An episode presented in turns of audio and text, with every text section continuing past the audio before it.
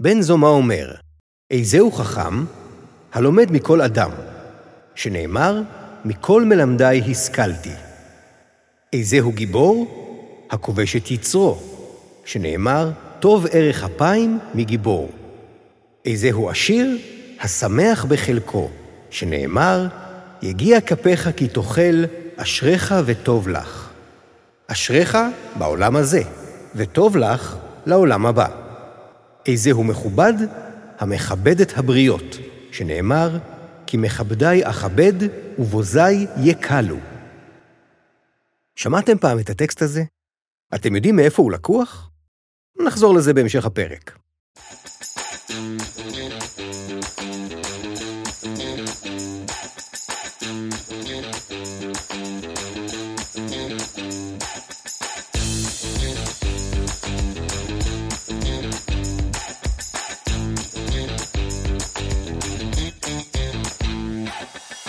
היי, אני גדי לוי ואתם מאזינים לעץ הדעת, הפודקאסט שבו אנחנו מנסים לעודד חשיבה ביקורתית ולענות על שאלות מעניינות, שלרוב אנחנו לא מקבלים עליהן תשובות מספקות.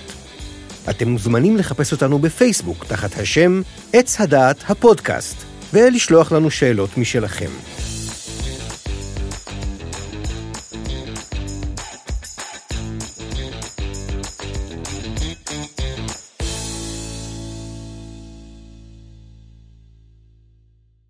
תגידו, איך אתם מגדירים את עצמכם?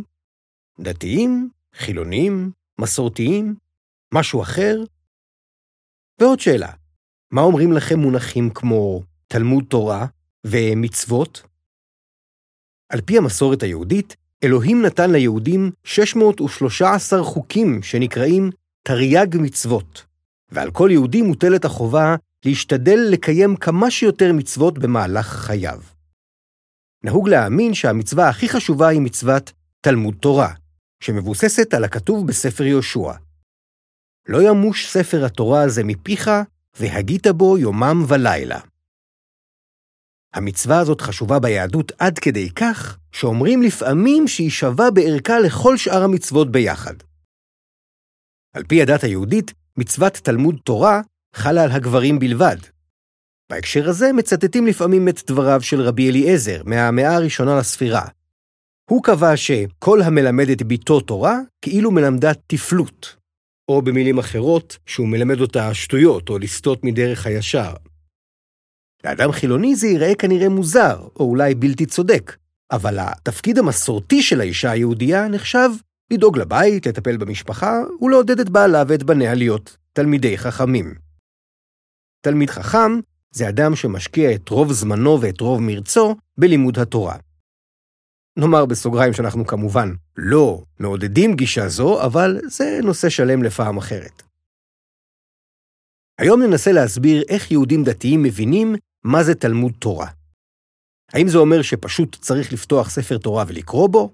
מה התכנים שלומדים? למה? ואיך?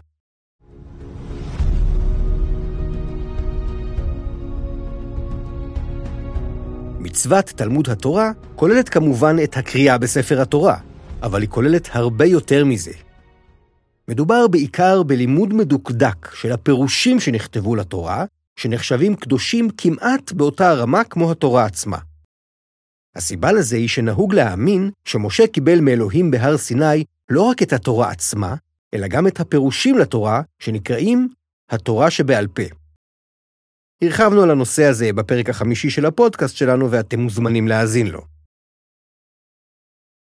מתי ואיפה יהודים התחילו לדבר על התורה שבעל פה? בארץ ישראל, כנראה במאה השנייה לפני הספירה, ויש שיגידו שעוד קודם לכן. מורים יהודים נהגו ללמד תורה, ולפרש אותה לתלמידים שלהם.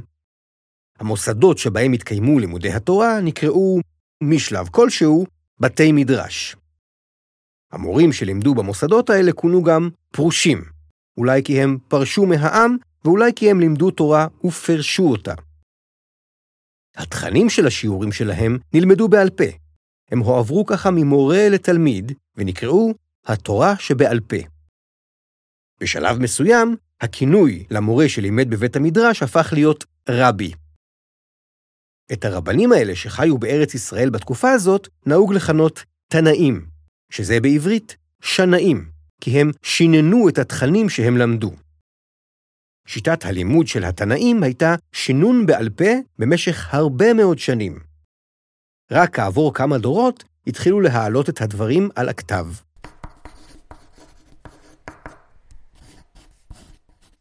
הטקסט ששמעתם בתחילת הפרק שמתחיל במילים "איזהו חכם הלומד מכל אדם", לקוח מתוך ספר שנקרא המשנה. זה החיבור המקיף והמפורסם ביותר שמרכז את דברי התנאים. המשנה נחשבת לחלק מהתורה שבעל פה. היא כתובה בעברית, ויש בה ציטוטים שונים מדברי התנאים שחיו בארץ ישראל. היא נערכה כנראה בתחילת המאה השלישית לספירה על ידי רבי יהודה הנשיא, באזור צפון ארץ ישראל. המשנה מחולקת לשישה סדרים, על פי נושאים עיקריים, זרעים, מועד, נשים, נזיקין, קודשים, טהרות. כל סדר מחולק לתתי נושאים שנקראים מסכתות. במה עוסקים הדיונים שמצוטטים במשנה? מעט במוסר, אבל בעיקר במצוות ובמנהגים היהודיים, בחוקי ההלכה. לדוגמה, מסכת סוכה, שבסדר מועד, היא עוסקת בציווי מהתורה לשבת בסוכה. המסכת הזאת מתחילה בדיון שהתרחש בין רבנים בארץ ישראל על המבנה הנכון של הסוכה. רוב הרבנים שהשתתפו בדיון הזה חשבו שסוכה אמורה להיות נמוכה מ-10 מטרים וגבוהה מ-90 סנטימטרים, ושצריכים להיות בה שלושה קירות לפחות, ושהיא צריכה להיות מוצלת ברובה. עכשיו, דיברנו על ספר המשנה שנחשב אמנם לבסיס של התורה שבעל פה, אבל יש ספר עיקרי אחר שדווקא ממנו מקובל ללמוד בימינו את התורה שבעל פה, וזהו התלמוד הבבלי. זה חיבור עצום בגודלו, שמפרש את דברי התנאים מהמשנה וממקורות נוספים. רוב החיבור הזה נכתב בבבל, שזה באזור עיראק של היום, וזה קרה כנראה בין המאה השלישית לסוף המאה השישית לספירה. יש בו גם כמה קטעי טקסט שצורפו אליו אחרי המאה השישית. שפתו העיקרית היא ארמית. הוא נכתב על ידי רבנים בבלים שדיברו בארמית ושלמדו תורה במוסדות שנקראו ישיבות. את הרבנים הבבלים האלה של תקופת התלמוד נהוג לכנות אמוראים. גם בארץ ישראל חיו באותה תקופה רבנים שנקראו אמוראים. הם כתבו גרסה משלהם לתלמוד שנקראת התלמוד הירושלמי. על התלמוד הירושלמי נרחיב אולי בהזדמנות אחרת. התלמוד הבבלי נקרא גם גמרא. כמו שסיפרנו לכם על המשנה, גם הגמרא מחולקת לשישה סדרים ולמסכתות. כל דף גמרא בנוי באופן דומה. הוא כולל בתוכו ציטוטים בעברית של דברי התנאים, מהמשנה וממקורות נוספים, וכמעט אחרי כל ציטוט בעברית מופיע טקסט שרובו כתוב בארמית, שמתעד דיון בין האמוראים שניסו להסביר לעצמם את דברי התנאים. הגמרא עוסקת בעיקר בחוקי ההלכה היהודית, אבל יש בה גם סיפורי אגדה, סיפורים דמיוניים או אמיתיים על דמויות מהתורה או על אנשים אחרים. אחד הסיפורים היותר מפורסמים, שמופיע גם במשנה וגם בגמרא, הוא הסיפור על חוני המעגל. על פי הסיפור הזה, אנשים פנו פעם למישהו בשם חוני המעגל, וביקשו ממנו שיתפלל לגשם. חוני הסכים והתפלל, אבל התפילה שלו לא נענתה. אז הוא החליט לנסות משהו אחר. הוא שרטט סביב עצמו מעגל, ונשבע שלא יצא מתוכו עד שירד גשם. נשבע אני בשמך הגדול, שאיני זז מכאן עד שתרחם על בניך. הניסיון הזה שלו הצליח, באמת התחיל לרדת גשם, אבל הגשם היה חלש מדי. אז חוני דייק את הבקשה שלו יותר. אבל התחיל לרדת גשם חזק מדי. אז חוני דייק את הבקשה שלו שוב, עד שהתחילו לרדת גשמי ברכה טובים בדיוק כמו שחוני רצה. נביא לכם עוד טעימה מסיפור שמצוטט בגמרא. זה סיפור על המפגש בין רבי יוסי לאליהו הנביא. אני מצטט: אמר רבי יוסי, פעם אחת הייתי מהלך בדרך, ונכנסתי לחורבה אחת מחורבות ירושלים להתפלל. בא אליהו, זכור לטוב, ושמר לי על הפתח עד שסיימתי תפילתי. לאחר שסיימתי תפילתי, אמר לי, שלום עליך רבי. ואמרתי לו, שלום עליך רבי ומורי. ואמר לי, בני, מפני מה נכנסת לחורבה זו? אמרתי לו, להתפלל. ואמר לי, היה לך להתפלל בדרך. ואמרתי לו, מתיירא הייתי, שמא יפסיקו בי עוברי דרכים. ואמר לי, היה לך להתפלל תפילה קצרה? באותה שעה למדתי ממנו שלושה דברים. למדתי שאין נכנסים לחובה, ולמדתי שמתפללים בדרך, ולמדתי שהמתפלל בדרך מתפלל תפילה קצרה. אלה היו דוגמאות בודדות מהאגדות שהיו חלק מעולמם של התנאים מארץ ישראל ושל האמוראים מבבל. אגב, את התנאים ואת האמוראים נהוג לכנות גם חז"ל, חכמינו זיכרונם לברכה. אני משוכנע שיצא לכם לשמוע את הכינוי הזה בעבר. בבסיס תפיסת העולם של התנאים והאמוראים עמדו כמה אמונות עיקריות, והן האמונה שבמעמד הר סיני, אלוהים נתן למשה יחד עם התורה שבכתב גם את התורה שבעל פה, שעברה מדור לדור. האמונה הזו מוזכרת במשנה ובגמרא.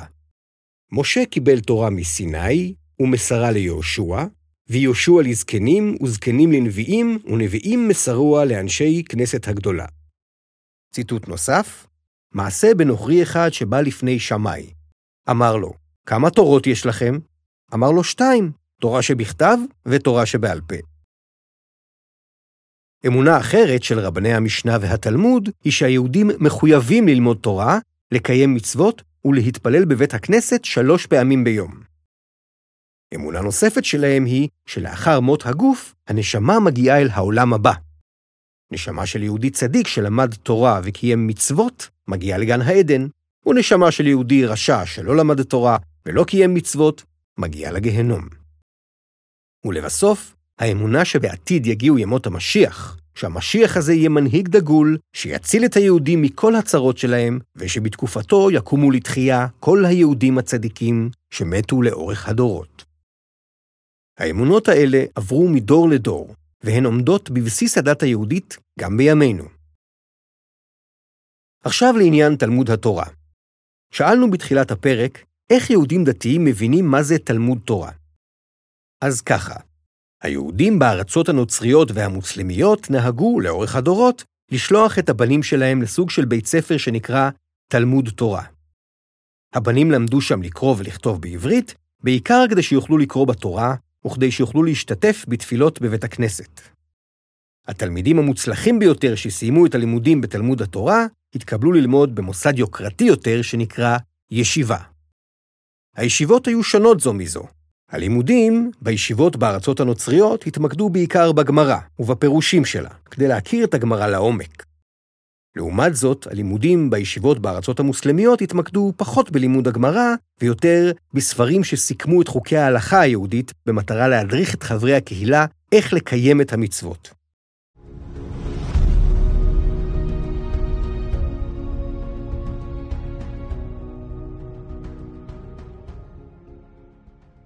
מוסד הישיבה קיים גם בימינו, בישראל ובמדינות רבות אחרות.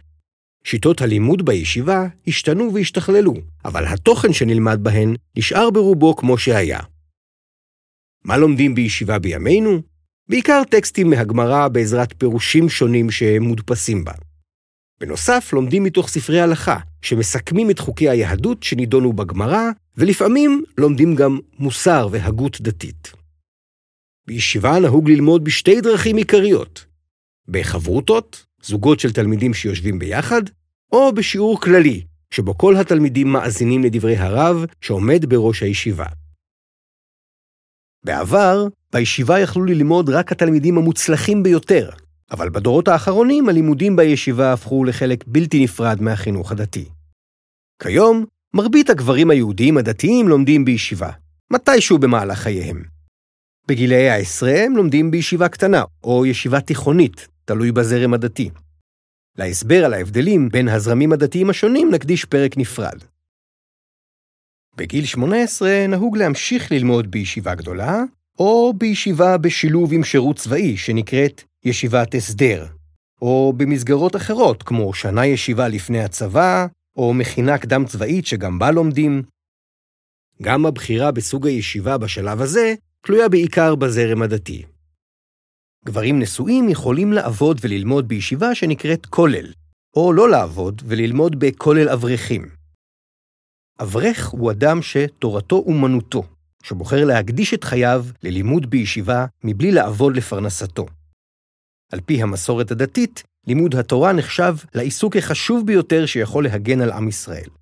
כמו שכתוב בגמרא, דרש רבי מנחם בר יוסי, כי נר מצווה ותורה אור. תלה הכתוב את המצווה בנר, ואת התורה באור. את המצווה בנר, לומר לך, מה נר אינו מגן, אלא לפי שעה, אף מצווה אינה מגנה אלא לפי שעה. ואת התורה באור, לומר לך, מה אור מגן לעולם, אף תורה מגנה לעולם. או במילים אחרות, מצווה מגנה זמנית, ותורה מגינה לנצח. עוד כמה מילים לגבי ההתפתחויות שחלו בתחום הזה בעשורים האחרונים. בזרמים מסוימים של היהדות הדתית, נשים שרוצות להתעמק בתלמוד תורה יכולות בימינו ללמוד את אותם הטקסטים שנלמדים בישיבות. המוסד שהן לומדות בו נקרא מדרשה. בנוסף, בעשורים האחרונים נפתחו גם ישיבות שוויוניות, בודדות, שבהן נשים לומדות לצד גברים. יש כזו ישיבה בירושלים ובעוד כמה מקומות בעולם. לבסוף נציין שבשנים האחרונות קמות עוד ועוד ישיבות חילוניות, שבהן לומדים טקסטים יהודיים מזווית חילונית.